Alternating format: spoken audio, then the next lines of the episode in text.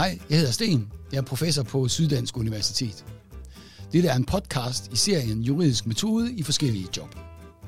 Ideen er, at mange jurister bruger juridisk metode i deres arbejde, men at metoden kan se lidt forskellig ud, alt eftersom man er dommer, advokat, anklager eller ansat i forvaltningen eller noget helt andet. Det er et aspekt, der ikke rigtig er behandlet systematisk nogen steder. Vi startede så småt på det med bogen Jurens Verden, der udkom i 2020 på GIFs forlag. Men vi vil gerne gå videre, og det gør vi nu ved simpelthen at tale om juridisk metode med forskellige jurister i forskellige job. Velkommen til dig, Frederik Harhoff. Tak. Frederik Harhoff er uddannet jurist for mange år siden, kan jeg vist godt tillade mig at sige.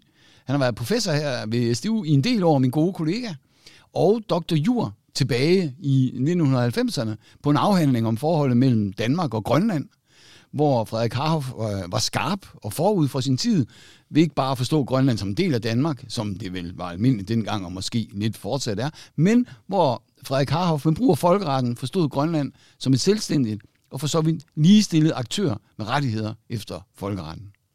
Det fik du, som jeg husker det, på hattepulen for, fra mere sådan traditionelt hold, men fortjent ros fra mere fremsynede sider.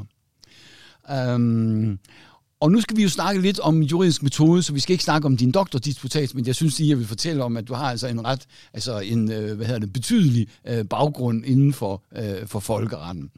Og i den her podcast-serie, der har jeg jo interviewet en del jurister, cand.jur. De har alle sammen arbejdet i Danmark, og det har du også i et vist omfang, men du har arbejdet meget ved internationale straffedomstole, og det er det, vi gerne vil høre lidt mere om, og også høre lidt om, er der sådan noget med juridisk metode der, eller gør de noget helt andet, og sådan, ikke? Måske skal du, eller jeg vil gerne bede dig om at lige sådan starte med at fortælle, hvad er overhovedet en international straffedomstol? Det er en domstol, der udelukkende tager stilling til skyld og uskyld for individer. De almindelige internationale domstole har jo kun stater som dem, der kan føre sager ved de internationale domstole. Det gælder FN's fine internationale domstol i Haag, der ligger i Fredspaladset. Den blev skabt allerede lige efter 1. verdenskrig, og så blev den overtaget af FN, da FN blev skabt efter 2. verdenskrig. Og ved den domstol, der kan man føre sager mellem stater. Der den ene stat kan anlægge sag mod den anden stat, og internationale organisationer kan også i et vist omfang bede den internationale domstol om et responsum eller en mening i et eller andet. Så baggrunden er, at det altid kun har været meningen, at det var stater, der skulle kunne optræde for de internationale domstole. Men så kom jo krigen i Jugoslavien blandt andet, og krigen i Rwanda og andre steder, der gjorde det magtpåliggende for det internationale samfund også at få lavet nogle domstole, der kunne retsforfølge individer, strafferetsforfølge, det vil sige altså anklageskrifter, og der munder ud i en straffedom med fængsel. Og det var det, der var det særlige der i 1993, da de første internationale straffedomstole så dagens lys. Det var 2 straffedomstole, der begge var nedsat af FN's Sikkerhedsråd, og de havde altså til formål at retsforfølge gerningsmændene til de forbrydelser, der begået i henholdsvis Jugoslavien og Rwanda. Og hvis jeg lige må spørge, nu siger du, det var de første sådan på den måde internationale domstole, er det forkert sådan at drage en vis parallel tilbage til Nürnbergprocesserne, hvor enkeltpersoner blev stillet til ansvar, altså enkeltpersoner fra Nazi-Tyskland blev stillet til ansvar. Er det sådan, er vi lidt på samme niveau? Det er både rigtigt og forkert. Nürnbergdomstolen var jo sejrherrenes retssystem, og det var sejrherrerne, de sejrende magter efter 2. verdenskrig, der helt hen over hovedet på alle andre besluttede, at nu skulle der være sådan en retsforfølgning af de tyske krigsforbrydelser, og det fandt så sted. Der var ikke adgang til appel, altså ankemuligheden eksisterede ikke ved Nürnbergdomstolen, og der var en lang række andre, sådan skal vi sige, mindre hensigtsmæssige procesregler ved den der Nürnbergdomstol. Og det samme galt i øvrigt for Tokio-domstolen, der skulle retsforfølge de japanske krigsforbrydelser. Så at sige, at vi har tidligere tilfælde af internationale straffedomstol, er jo altså rigtig i den forstand, at der var jo Nürnberg og Tokio, men de der to gamle domstole var alligevel ikke helt sådan i orden. Så ordentlige internationale straffedomstole, hvor der var adgang til et forsvar og adgang til appel, og hvor det ikke bare var sejhandels retssystem, der skulle gennemføres, det kom først med de to FN-tribunaler i 92-93 for Rwanda og Jugoslavien. Ja. Sidenhen har vi så set, at der er kommet nogle flere internationale straffedomstol, der ligesom Jugoslavien og Rwandadomstolene altså har et ægte internationalt aspekt. Det er ikke sejrherrenes retssystem, der her bliver forfulgt eller bliver anvendt. Det er international ret. Det gælder Kambodja-domstolen, det gælder domstolen for Sierra Leone, det gælder domstolen for Libanon, og så er der også kommet den der Kosovo-domstol, men den er nu alligevel i en særklasse, så den snakker vi om. Det er fint. Jeg vil gerne høre noget om dit arbejde, og sådan, hvordan du brugte juraen i dit arbejde. Og jeg forstår det sådan, at du i hvert fald i en kortere periode var ved anklagemyndigheden ved Rwanda-tribunalet. Det er korrekt. Og hvis vi lige tager den først, altså kan man så sige, at hvis vi forstår juridisk metode som den metode, man bruger, når man skal have svar på juridiske spørgsmål, det er sådan den måde, vi prøver lidt at definere det i jurens verden. Havde det så noget med dit arbejde at gøre? Altså var der noget juridisk metode i den forstand i dit arbejde, som i anklagemyndigheden kan vi tage i første omgang? Ikke meget. Der var det eneste, der var sådan metodisk vanskeligt, det var de forskelle, der er mellem det kontinentale europæiske civil law-system og så det angelsaksiske common law-system. Fordi i de to retssystemer tænker man altså lidt forskelligt over en række af de spørgsmål, der opstår i sådan nogle straffesager. Og det udspillede sig jo på den måde, at der var i anklagemyndigheden, og vi skulle tage stilling til, hvordan man skulle fortolke en bestemt begivenhed eller en bestemt udtalelse, der var faldet fra en af de tiltalte. Der var vi ofte uenige om fortolkningen, så på den måde var der lidt metodevanskeligheder, men dog ikke værre end, at vi kunne overkomme dem. Og det samme galt også i selve domstolens arbejde. Nu snakker jeg ikke nødvendigvis om metodevanskeligheder, men om det overhovedet, altså kan du overhovedet genkende, at der var noget med det her sådan juridisk metode, der var et juridisk spørgsmål, der skulle svares på, for eksempel om en eller anden person var skyldig, eller en eller anden person ikke var skyldig, hvilket vil sådan involvere en form, det gør det, det involverer en juridisk metode. Ja, men du skal huske på, at der jo ikke var nogen fortilfælde rigtigt for internationale straffedomstoler. Det vil sige, at hele efterforskningsarbejdet var også noget, som vi var nødt til at opfinde right there and then. Så jeg var med nogle af de der efterforskningshold ude i felten og se nogle af gerningsstederne, og når der blev spurgt, hvad er den rigtige metode til nu at undersøge det her gerningssted, det var der ikke rigtig nogen, der havde svar på. Nogen havde erfaring hjemmefra fra et land, og nogen havde erfaring fra et andet land. Så det, der kom til at gælde, det var fornuft. Altså den sunde fornuft. Hvordan angriber vi det her problem bedst muligt for at sikre, at det arbejde, vi udfører, holder i retten? Og det var ofte... Ja, altså... Der var ikke nogen regler, der galt, men så fandt vi på nogle regler, og de virkede normalt nogenlunde. Ja. Der blev lavet nogle fejl en gang imellem. Hvis jeg lige sådan må tænke med her, eller hvad man skal sige. Altså, I stod sådan set over for det problem, at her, der var jo sket noget, der var et eller andet faktum. Altså, der var sket noget frygteligt der i Rwanda, og så kunne man så, ideen var så, at man kunne bringe de skyldige, eller i hvert fald de formodede skyldige for en domstol, og så kunne de så blive dømt, hvis de var skyldige og sådan. Ikke? Og det vil sige, I var jo også afhængige af at få noget fakta, så at sige. Altså, hvad var det faktisk, der var sket? Og det, jeg hører dig sige, det er, at reglerne for, hvordan man skal fremskaffe det, og hvordan man skal gøre det, det var faktisk noget, I ikke rigtig havde, ja. Men det blev I nødt til at gøre på en god og fornuftig måde. Ja, vi udviklede reglerne efterhånden, som vi arbejdede med dem. Ja. Og det synes jeg er vældig interessant, også fra sådan, sådan juridisk metodisk, fordi vi taler om en del om, i hvert fald i juridisk metode, at den typisk sådan, har lidt sådan bagudskuende, ikke? Altså så er der et eller andet hændelsesforløb, som nogen skal vurdere, og så skal de komme med og sige, det her, det var, nu skal du betale erstatning, eller nu skal du straffes, eller nu skal du frifindes, eller hvad det er. Men det du siger, det er, at dit arbejde jo også involverede, at I måtte lave lave nogle procedurer, måtte lave nogle fornuftige regler, altså så at sige, som I kørte, for at få det her nye til at fungere. Lad mig give nogle eksempler for at gøre det tydeligere. Altså, en kriminalassistent i et eller andet land, for eksempel Danmark, eller England, eller Frankrig, eller alt muligt andet, har jo lært hjemmefra, hvordan man efterforsker straffesager eller forbrydelser.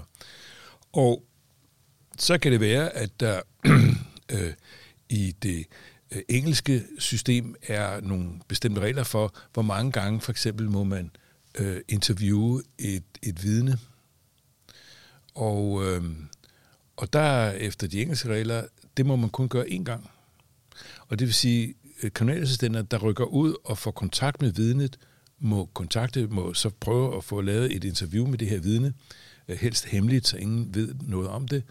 Og når så man har afsluttet samtalen, der normalt varer en 3-4 timer, så skriver vidnet under på den erklæring, der så bliver lavet. Det bliver stenograferet og printet ud. Og så bliver det bevis, altså udskriften af den samtale, man så har haft på hotelværelset der midt om natten, bliver så gemt og lagt ind i en database. Men så må man ikke, i hvert fald som udgangspunkt, ikke kontakte vidnet en gang til, hvis der nu var noget, man blev i tvivl om. Så man skal være sikker på, at alle spørgsmål bliver vendt første gang. Og det gælder navnlig, hvis vidne også er offer. Og her er det tydeligt, hvad reglen går ud på, fordi hvis du har været offer for en forbrydelse, for eksempel en kvinde, der er blevet voldtaget, eller en mand, der er blevet tævet halvt ihjel og fået brækket alle ben, så er det voldsomt belastende at skulle forklare om det senere hen. Og vi havde alt for mange ofre, der led af traumer, og som brød sammen i retssalen, når de kom ind som vidner.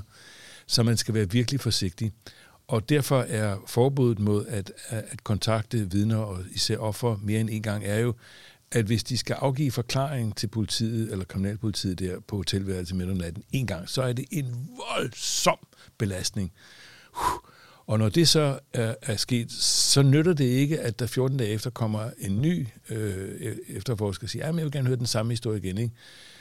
Altså, det kan man ikke holde til rent psykisk. Så af hensyn til vidner og offer, så må de som hovedregel kun interviews en gang. Ja, den samme regel henskyde, altså der kan man jo sige, at ved den internationale straffedomstol, det er jo typisk, altså det er jo ikke vi er ikke i smårapserierne her. Vi er inde i de ret hårde i høj grad. Ja. Men så var det sjovt, at de franske kriminalassistenter, de havde ikke den samme følsomhed overfor det. De mente sådan set godt, at man kunne kontaktviden. Og det er et eksempel på forskellige metoder, der kommer med folk fra forskellige lande, fordi landene har forskellige regler. Jeg er ikke engang sikker på, hvad der gælder efter dansk ret, om en kriminalassistent, så den kan rette henvendelse flere gange til et vidne. Men det er sådan set lige meget.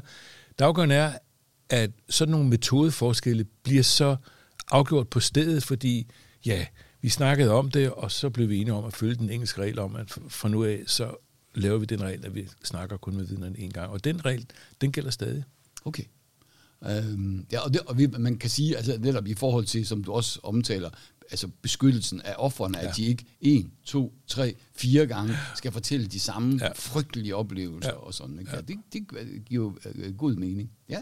Så havde det også den fornuftige forklaring, kunne man sige, og det talte vi også om, da vi lavede reglen, nemlig at hvis et vidne, bare et almindeligt vidne, behøver ikke engang at være et offer, skal afgive forklaring 1, 2, 3, 4, 5 gange til forskellige mennesker. Hvis alle de der forklaringer bliver skrevet ned, så opstår der meget nem risiko for, at der er forskel mellem forklaringerne. Ikke? Og det er noget, der kan være med til at afsvække vidnes troværdighed senere i retten, fordi forsvaret eller anklageren, hvem det nu er, altså modparten til den, der fører vidnet, vil jo selvfølgelig stille sig op og sige, ja, du sagde, første gang sagde du sådan her, men da du blev interviewet 3. gang, så sagde du noget helt andet. Ikke? Altså, så derfor er det bedst, at man holder sig til én forklaring, der bliver givet første gang, mens vidnet virkelig har taget sig sammen for at huske mest muligt. Ja. Og så giver man sig den tid, der skal til, for at vidne kan forklare. Nu spørger jeg muligvis lidt dumt, men jeg spørger alligevel, i forhold til så, når vi kigger på det fra domstolens side, er det så sådan, der hvor du har arbejdet, at der forlader man sig på, hvad der er afgivet forklaring til politiet, eller er det sådan set, nu har der noget forarbejde, og der er rejst en anklage, og så er det forklaringen i retten, der er den vigtige? Ja, altså det er altid det, som vidnet siger i retten under ed, der gælder. Og skulle der vise sig at være uoverensstemmelser mellem det, som vidnet nu siger i retten, og det, som vidnet sagde til kriminalpolitiet for 6 år siden, og det er der jo ofte, så må man jo spørge ind til, hvorfor Mr. Witness eller Madam Witness, ikke sandt? Ja. Please tell us, hvorfor der nu er forskel her. Og så kan vidnet forklare, nå, jamen det er også rigtigt, men det var fordi sådan og sådan, sådan. Så hvis vidnet giver en forklaring, som er troværdig, og på fornuftig måde kan forklare, hvorfor der er uoverensstemmelse med det, der blev sagt for 6 år siden, og det, der nu bliver sagt, så ender det jo med, at man lægger det til grund, der nu bliver sagt i retten. Ja. Fordi det sker under ed. Nu lyder det sådan, at det er meget, altså i høj grad, vi er meget sådan fokus på, hvad var det egentlig, der skete? Og hvor måske selve det man som jurist måske vil kalde den juridiske subsumption, altså er der nu begået sådan en forbrydelse, eller er der ikke begået en forbrydelse, at det måske ofte er noget mindre besværligt. Altså det er fakta, der er det vigtige, og det jura, den er selvfølgelig også vigtig, men det er egentlig rimelig simpelt. Forholder det sig sådan, eller forholder det sig samtidig sådan? Det forholder sig måske samtidig sådan. Ja. Fordi dem, vi retsforfulgte ved de internationale straffedomstoler, som selv er med Rwanda og Jugoslavien, og jeg sad jo selv senere som dommer i Jugoslaviendomstolen, det var som alt overvejende, de øverste ansvarlige. Vi brugte ikke meget tid på at sidde med den enkelte soldat, som havde voldtaget en eller anden kvinde, eller som havde hugget en mand helt ihjel. Mm. Det var de overordnede, vi ville have. Og tanken var, at når vi så havde dømt i hvert fald de fleste eller nogen af de overordnede, så måtte de nationale domstole selv følge op og få fat på de konkrete mindre, de små gerningsmænd, om så må sige, som havde lavet det der, og så straffe dem i deres egne nationale retssystemer. Det internationale retssystem med den internationale straffedomstol ville kun tage de overordnede for ligesom at samle ressourcerne om det. Og det gjorde, at det var ofte vanskeligt, fordi der var jo ikke tvivl om, at forbrydelsen var begået. Det var der billeder på, og der var offer, der kom ind og sagde, ja, men jeg blev voldtaget eller et eller andet. Så der var masser af bevis. Men det, der var svært at bevise, var jo, at den øverste ansvarlige faktisk var ansvarlig for det. Altså, hvis en fodsoldat har været med til en eller anden forbrydelse, er generalen så ansvarlig for det? Og det er ikke særlig nemt at påvise, og der skal man altså op og have fat i, om generalen selv har været med til at udstede ordre, eller har sagt noget på et møde, eller vi var jo heller ikke så finfølende, at vi ikke kunne finde ud af at tappe deres telefoner, aflytte deres telefoner hemmeligt. Og det gjorde vi så, og hvis de så, nogen i de her samtaler, som vi aflyttede, det fik du selvfølgelig bagefter at vide, det havde vi gjort, men at der havde sagt, ja, men det var også rigtigt, at vi gjorde sådan og sådan, og jeg gav jo ordre til det. Bam! Så er det et bevis, der så bliver lagt frem i retten.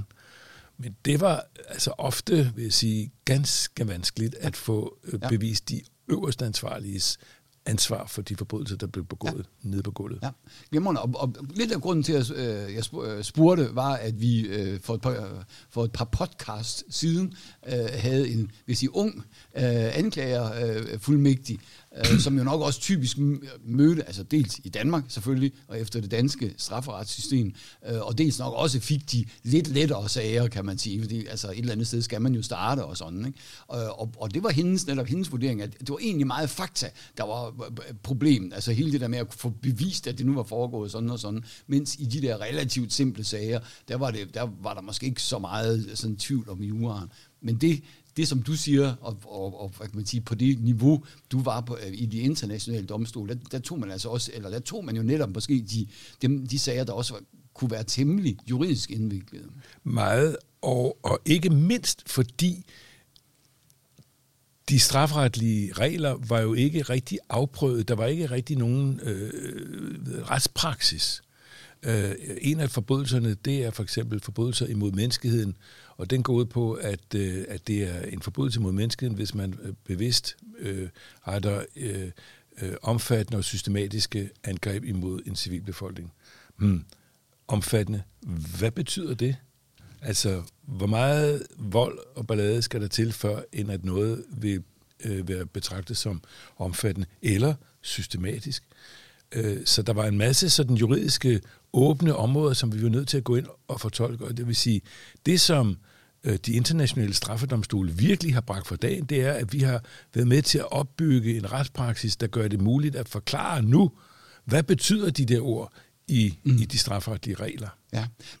Jeg vil lige spørge, kunne du nævne lidt mere, altså, måske to eksempler for forbrydelser mod menneskeheden, noget som du vil sige, der falder vi, der er vi nedenunder, det er ikke forbrydelser mod menneskeheden, og så noget som, jo, her er vi inde i det strafbare felt. Ja, det oplagte er jo, hvis vi ser på det, der foregår lige nu, både i Ukraine og i Gaza, altså, hvis du forretter angreb imod civile bygninger eller civilbefolkning som sådan, så er det jo en forbrydelse mod menneskeheden. Og det kan der være mange grunde til, at man som krigsherre gerne vil gøre, fordi det er jo med til at presse befolkningen, og så befolkningen presser det militære system for at overgive sig eller et eller andet. Men bombninger af flygtningelejre, som vi har set det i Gaza, og bombninger af store beboelseskvarterer, som vi så det i Sarajevo i Jugoslavienkrigen, det er typiske eksempler på forbrydelser mod menneskeheden. Ja. Ja.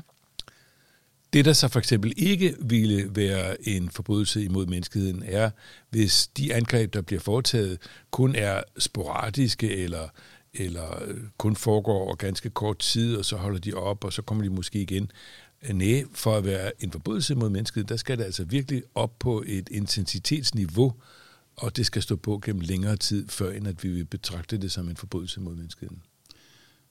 Så man kan roligt sige, altså herfra, fra min stol, man kan roligt sige, at vi er dybt inde i sådan en juridisk metode og med fortolkning, og hvor de her første rigtige internationale domstol dertil har haft det problem, at I jo ikke har haft noget praksis, I kunne se bagud. Der har jo ikke været en omfattende domspraksis. I må så at sige prøve at lave de kriterier og de afgrænsninger, så det giver mening både i den konkrete sag og i sager fremover. Må jeg tilføje her, at det bliver en opgave, der kommer til at vare mange år, fordi den retspraksis, vi nu har opbygget i de to straffetribunaler, og som nu delvis er overtaget af den permanente internationale straffedomstol, der i parentesmærket ikke er en FN-institution. Det er bare en almindelig traktat, der er lagt til grund for det. Men det som den retspraksis, vi nu har opbygget, det var jo en blanding af common law og civil law. Og i altså de år... Altså en blanding af det sådan angelsaksiske system. Og det kontinentale europæiske, ikke? Ja. Og civil law, det er efter Napoleons Code Civil. Da jeg sad som dommer, var der hver eneste retsmøde, var der spørgsmål om, hvordan man nu skulle fortolke en eller anden bestemmelse, eller en eller anden handling, som en af parterne foretog sig. Det kunne være, at anklageren pludselig rejste sig op, og objection, your honors, ikke sandt? Forsvaren stiller et ledende spørgsmål. Og så måtte de tre dommer jo stikke hovederne sammen, og nogle gange så var det common law synspunktet, der ligesom vandt. Så gik der et par minutter, og så afsagde vi en kendelse om, at det skal være sådan her, og så kører vi videre. Og andre gange var det civil law argumentet, der ligesom vandt. Når vi sad der og havde 30 sekunder til lige at stikke hovederne sammen, hvad gør vi her? Hvordan skal vi svare? Men det var jo, den her retspraksis har nu begyndt at virkelig fylder noget, ikke? Ja. Men det var kun common law og civil law. Hvad så med kinesisk ret? Ja. Eller, jeg ved ikke, om der er noget, der hedder buddhistisk ret, men min pointe er, at der findes formentlig 3 eller 4 eller 5 store retssystemer i verden, og hidtil har vi på strafferetsområdet kun beskæftiget os med civil law og common law. Og jeg ved fra mine samtaler med den kinesiske dommer i Jugoslaviendomstolen, at kineserne ser altså ret forskelligt på mange af de her spørgsmål, som vi anser for helt naturlige i civil law. Var der så indimellem nogle sådan fortolkningsuoverensstemmelser, eller hvad man skal, eller forskellige? Sådan er det jo, når man fortolker, ja. Så er der jo, det er jo ikke det er ingen jurister, der mener, det er jo ikke en eksakt videnskab, det er jo sådan, hvordan forstår man det her bedst, ja. Så at sige. Ikke? Og det kan man jo godt med sin forskellige baggrund, så kan man jo forstå forskelligt bedst, ja. Kan man sige. Men der var hver dag, hver eneste dag, under hvert eneste retsmøde, var der fortolkningstvivl. De 99,9% af de tvivlsomme tilfælde klarede vi på stedet. Så var der nogen af dem, hvor modparten var uenig og kunne så kære vores afgørelse op til appelkammeret, der så afgjorde spørgsmålet. Ikke? Men bum, så er det spørgsmål nu klarlagt, og så går vi videre, men appellinstansen skulle så typisk også bruge et par dage på ligesom at overveje det der. Men de fleste, de der små tilfælde, klarede vi på stedet, og skulle man så have brug for en lidt mere sikker fortolkning, så kunne man kære det til appellinstansen.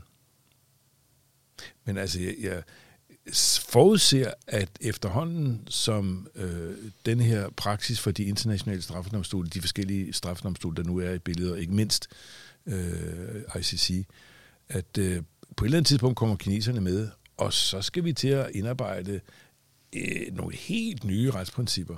Det bliver virkelig interessant. Så, ja. Der er mange interessante spørgsmål her, men jeg skal lige spørge om det der med Kina og kineser. Jeg forstår sådan, at der var en kinesisk dommer med ved Jugoslavien-tribunalet. Det er korrekt. Og så er det sådan, at eftersom Kina jo ikke har tiltrådt Romstatuten for den internationale straffedomstol, så er Kina og kinesisk ret af naturlige grunde, kan man sige, ikke med der. Det er korrekt. Ja. Og det er klart, at ved Jugoslavien-tribunal, der kom I alle sammen, tænker jeg, med jeres baggrund og sådan dybtgående juridiske forståelse, men selvfølgelig altid en forståelse, der er knyttet i et eller andet omfang til den socialisering, den retstradition. Ja, vi kom fra, det er klart. Ja. Altså, det retsgrundlag, vi arbejdede på, var jo den statut, som Sikkerhedsrådet havde lavet. Så den lov, den var ikke til diskussion. Og så skulle vi bagefter selv lave procesreglementet, altså det, der hedder retsplejeloven, om så at sige. Ja. Men den skulle så også lige godkendes af Sikkerhedsrådet. Okay. Så reglerne var ikke til diskussion rigtig, specielt ikke statuten. Og det er ikke i ICC, den nu gældende internationale straffedomstol, der er Kina ikke med, så at de grunde, du selv siger, nemlig at Kina ikke er ratificeret. Jeg skal lige forstå det rigtigt. Det var sådan for de to tribunaler, altså Rwanda og Jugoslavien, der var det sådan, at Sikkerhedsrådet for så vidt havde lavet altså straffeloven. Mm. Altså de havde beskrevet, hvad er det for noget, der skal straffes. Præcis. Og så var det sådan set op til jer praktikere, altså dommer og anklagemyndighed og så videre, og få det til at køre, og som du sagde, så var det sådan en slags retsplejelov, altså den måtte I selv udfærdige, og også tit løbende udfærdige, fordi nu er der et problem, så må vi tage stilling til det. Ja, det er rigtigt. Og lad mig i den forbindelse nævne, bare som en ekstra tegn på, hvor vanskeligt det var, at procesreglementet, altså retsplejeloven, blev jo lavet i udkast hovedsageligt af common law-dommere. Så den første version af procesreglementet, som vi brugte, var meget præget af common laws rutiner og processer og måder at gøre tingene på. Det viste sig så hen ad vejen, at det var dødhamrende upraktisk. Og det betød for eksempel, en af de ting, som er typisk for common law, det er, at hvis du har en straffesag, så skal hver eneste dokument fremlægges for dommerne, og de skal så beslutte enten at godtage det eller afvise det. Og sådan gik det jo, altså hvad vi ikke har brugt af tid på at skulle tage stilling til et eller andet dokument, som en af parterne kom dinglende med der langt inde i retssagen, og så skulle afvise det, og så hvis vi afviste, så blev det kendelsen kæret, og så skulle hold op. I civil law er det meget mere effektivt, fordi der lægger anklagemyndigheden hele kassen frem inden første retsmøde, og så har dommerne 3 uger til at læse det hele igennem, og så må de tage stilling til, om der er noget af det, de synes, der ikke skal optages som bevis. Og det kan også godt være, at dommerne siger, at der mangler noget bevis, det vil vi gerne bede anklagemyndigheden om skynde sig at finde. Sådan så at, det vil sige, at perioden op til første retsdag, der går normalt mellem 6 og 8 måneder, hvor dommerne så gennemgår hele alt det bevismateriale, som anklagemyndigheden har fremlagt, og også er i løbende dialog med forsvaret for at høre, hvad for noget bevis har I tænkt jer, eller modbevis har I tænkt jer at fremlægge her. Det kunne forsvaret så vælge at gøre. Mange gange gjorde de det ikke, men vi fik en hel del materiale. Og det vil sige, når man starter retssagen den første retsdag, eller på første retsmøde, så er der ikke længere tvivl om, hvad der er beviset. Nu er det, der er i den her kasse, punktum. Hvis anklagemyndigheden eller forsvaret så senere hen kom i besiddelse af noget, der ikke var kendt på det tidspunkt, så kunne de godt få lov til at få det admitteret, men det hørte alligevel til sjældenhederne. Så det civil law-systemet er meget mere effektivt end det der common law, og vi lavede, jeg tror, over 40 eller 50 ændringer i procesreglementet hen ad vejen, og hver eneste gang vi gjorde det, så kan man se på indholdet af de ændringer. Det var altid for at undertrykke de der gamle common law, dødbesværlige procedurregler, og så få indsat nogle mere effektive. I Jurens Verden, som jo væsentligst adresserer, ikke udelukkende, men væsentligst adresserer national, altså dansk ret, inklusive EU-ret og menneskerettigheder osv., men der angiver vi jo love sådan i bred forstand og retspraksis som vigtige retskilder. Og så, sådan som jeg forstår det, så kan man sige, at hvad lov angår, så har man altså i de 2 tribunaler de her FN-resolutioner. Det er ligesom der, det bliver lagt. Det er det her, der man kan blive straffet for. Ja. Og så har I, så retspraksis, det var vi sådan set lidt inde på før, men der forstår jeg det sådan, at det var der jo sådan set ikke rigtig noget. I havde selvfølgelig kendskab fra jeres respektive systemer, en masse viden og kendskab til lokal, kan man kalde det, retspraksis, men I måtte altså fra helt fra bunden bygge en retspraksis op. Det gjorde vi også, og med hensyn til retsgrundlaget, så er det rigtigt, vi havde jo Sikkerhedsrådets statut, og det samme har den internationale straffedomstol. Der har de 124 lande, der har været med til at skabe den internationale straffedomstol, de har også lavet en statut. Så der gælder samme respekt over for statutten i ICC, som der gjorde for os i FN-tribunalerne. En anden ting, som man jo i et eller andet omfang bruger, og i hvert fald inden for kan man sige, den almindelige folkeret, altså hvor det ikke er strafferet, der bruger man jo meget sædvaner og vel i et eller andet omfang retsgrundsætninger. Er det noget, som man kan sige, at de 2 tribunaler, hvor du har arbejdet, at det er noget, der er relevant som retskilder? Ja, det var det. Altså en regel som ne bis in idem for eksempel, altså du kan ikke få det samme spørgsmål prøvet 2 gange, det galt også hos os. Ja, altså det, man kan ikke først, så bliver man frikendt, og så bliver man hævet ind i retten en gang til for det samme spørgsmål. Ja. Det lukker man for. Ja, og det må man vel sige, at det er, det er en sædvane eller en retsgrundsætning. Det er en retsgrundsætning. Den er så nedskrevet i statutterne, både for de FN-tribunalerne og for ICC. Ja. Når man opererer meget med sædvaner inden for, kan man sige, den almindelige folkeret, men gør man det inden for den her internationale strafferet? Ja og nej. Altså det var ikke så meget de internationale sædvaner, der voldte os sådan meget opmærksomhed. Det var snarere det at få udviklet nogle nye ansvarsformer. Og der var vi meget langt fremme i skoen, vil jeg sige. Vi udviklede ved Jugoslaviendomstolen det, der hed command responsibility, altså kommandoansvar, men så også det her joint criminal enterprise. Og det kan jeg godt forklare, hvis... Ja, kan du lige sådan... Altså, hvad hedder det? Command responsibility, det har jeg lidt... Vi var også inde på det lidt før, altså det er et spørgsmål om, altså kan generalen være ansvarlig, eller hvornår er generalen ansvarlig for det, soldaterne laver? Samtidig er det vel ret oplagt, at det er generalen ikke, hvis de lige pludselig gør et eller andet fuldstændig, hiver hovedet af deres forsatte eller et eller andet. Ikke? Vi har jo også i dansk militær strafferet kommandoansvar, men den måde, det virkede på hos os, var, at den overordnede bliver ansvarlig for forbrydelsen, hvis ikke han enten sørger for at forhindre den, inden den bliver begået, eller hvis han først bliver opmærksom på det bagefter, sørger for, at de skyldige bliver stillet til ansvar for det. Så det ligger klart. Men så opdagede vi jo, at mange af de forbrydelser, der var sket navnlig i Jugoslavien, var jo startet som rundbordssamtaler et eller andet sted, hvor typisk serbere havde siddet og ligesom besluttet sig for, at nu skal vi altså de her bosniakker smidt ud for det område, som vi gerne vil rense etnisk rensning. Og dem, der sidder omkring bordet, det er altså måske den lokale politimester, det kan være borgmesteren, det kan være den lokale buschauffør eller et eller andet. Og de lægger så en plan, der hedder, at om 2 uger, så laver vi en aktion, og du, buschauffør, du må skaffe alle de busser, du kan, så vi kan få folk kørt væk, og du, her politimester, du må komme med en 8-10 politibetjente, som vi kan få de her folk banket ud af sengene, og du, her borgmester, du må sørge for, at der er politisk opbakning bag det her. Og på den måde sidder de 5 mennesker omkring bordet så og planlægger slaget. De får en fælles plan. Den plan bliver så ført ud af livet, men der er jo ikke nogen af de 5 mennesker, der sidder omkring bordet, der selv har været ude og slå på tæven eller køre busser væk og sådan noget. Så de formidler planen ned til en masse praktiske folk nede på gulvet, og så bliver planen ført ud af livet. Og så spørger man sig selv, de har jo ikke beordret noget som helst. De har udtænkt en plan, og den plan, den er lige så stille sivet ned igennem systemet, og så viser det sig, så bliver den pludselig gennemført.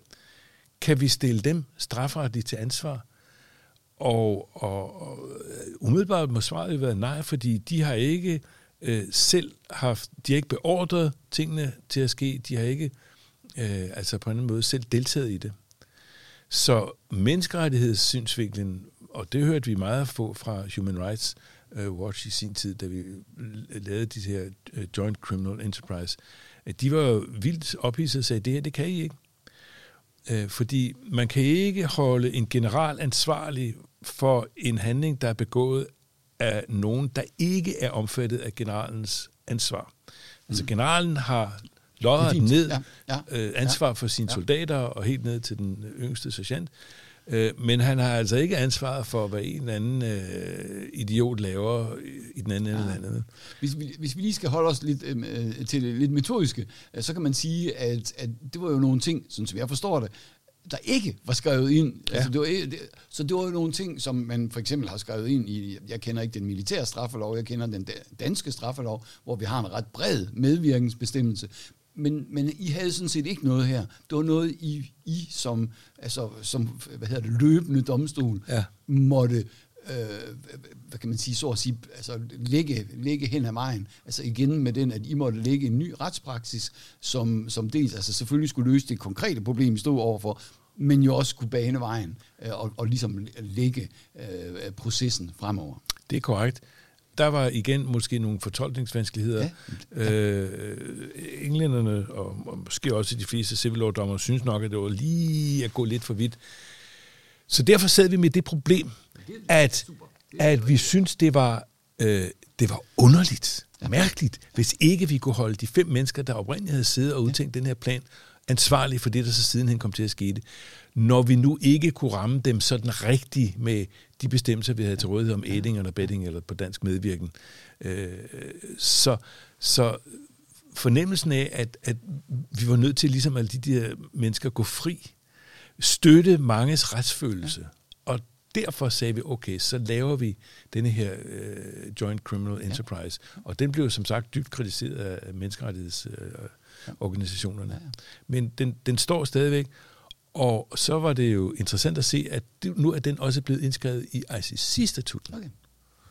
Det synes jeg alligevel var noget. Ikke? Så der kan man sige, der var vi dommere i Jugoslaviendomstolen og Rwandadomstolen, hvor vi altså langt fremme i skolen med at opfylde en helt ny ansvarsform, der nu har vundet indpas i ICC-statuten, artikel 25 stykke eller andet. Jeg forstår det sådan, at som domstol, der har I fra FN, så at sige, straffeloven sådan. Der er de bestemmelser. Men der er vel også spørgsmål om, nu har du fortalt lidt om, hvornår er man medvirkende, hvornår er man ikke medvirkende. Det var en praksis, der måtte I lægge kan man sige, fra kaj, og lægge nogle ordentlige principper, fordi I ikke havde en retsplejelov eller noget, eller en straffelov i øvrigt at gå efter. Er der også eksempler på, at andre områder, som I har fået ind under de få straffebestemmelser, som I har opereret med, som man måske ikke helt havde tænkt på forhånd? Det viste sig, da de første anklageskrifter blev lavet i Rwanda-tribunalet, at sjovt nok var de sager om voldtægt i starten ikke rigtig med i anklageskrifterne. Og det kan jeg huske, vi undrede os lidt over, fordi vi hørte jo masser af vidnerne, der kom ind og forklarede, at de var blevet voldtaget af de her interrahamwe, de unge løver der. Men altså, når man så kiggede i anklageskrifterne, så var der en underrepræsentation af anklager for voldtægt. Og det fik den sydafrikanske dommer, George Pillay, til at hun var kvinde, til at rejse det spørgsmål, både over for dommerne, men også over for anklagerne. Altså det, som er dommerne formelt spurgte anklagerne, hvordan det kunne være, at der ikke var flere voldtægtssager, der var rejst i anklageskrift. Og det førte næsten øjeblikkeligt til, at anklagemyndigheden herefter tog en mange flere voldtægtssager med. Og jeg tror, ved den manøvre blev det ligesom erkendt, at selvfølgelig er voldtægt også en del af et krigsmønster. Og det tror jeg, vi skrev ind. Jeg var nemlig selv med til at skrive ind i de kendelser, vi så traf om det her spørgsmål, at det er vigtigt at fastholde, at voldtægt er en del af den krigsførelse, der bliver ført. Så hvis man skal lave den juridiske subsumption, altså hvor er hjemmelen, så at sige, i det materiale, I fik, eller i de sådan relativt kortfattede ting, som jeg forstår det, fra FN's Sikkerhedsråd, altså hvad var det for en forbrydelse, som man kunne sige, at sådan nogle massevoldtægter var en del af? Det, der ændredes, var vores opfattelse af, at voldtægt er en del af enhver krig. Det var ligesom ikke forudsat. Men det er jo ikke forbudt at føre krig. Nej, det er ikke forbudt at føre krig, men det er forbudt at begå forbrydelser, krænkelser af for eksempel Genèvekonventionen eller statuten. Statuten gengiver jo i grove træk. Det vil altså sige, hvis jeg lige skal forstå det, at man kunne se på sådan udbredte voldtægter som en krigsforbrydelse. Ja, det var ikke klart før nu. Ja, glimrende. Tak. Det har været spændende. Jeg siger tak, fordi du vil være med i studiet. Det var så lidt, det var en fornøjelse. Tak selv.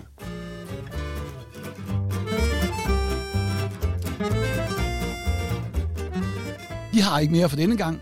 Podcasten er produceret i forbindelse med faget Juridisk Metode. Jeg, Sten Schaumburg-Müller, står for interview og idé, og Carsten Prins står for teknikken.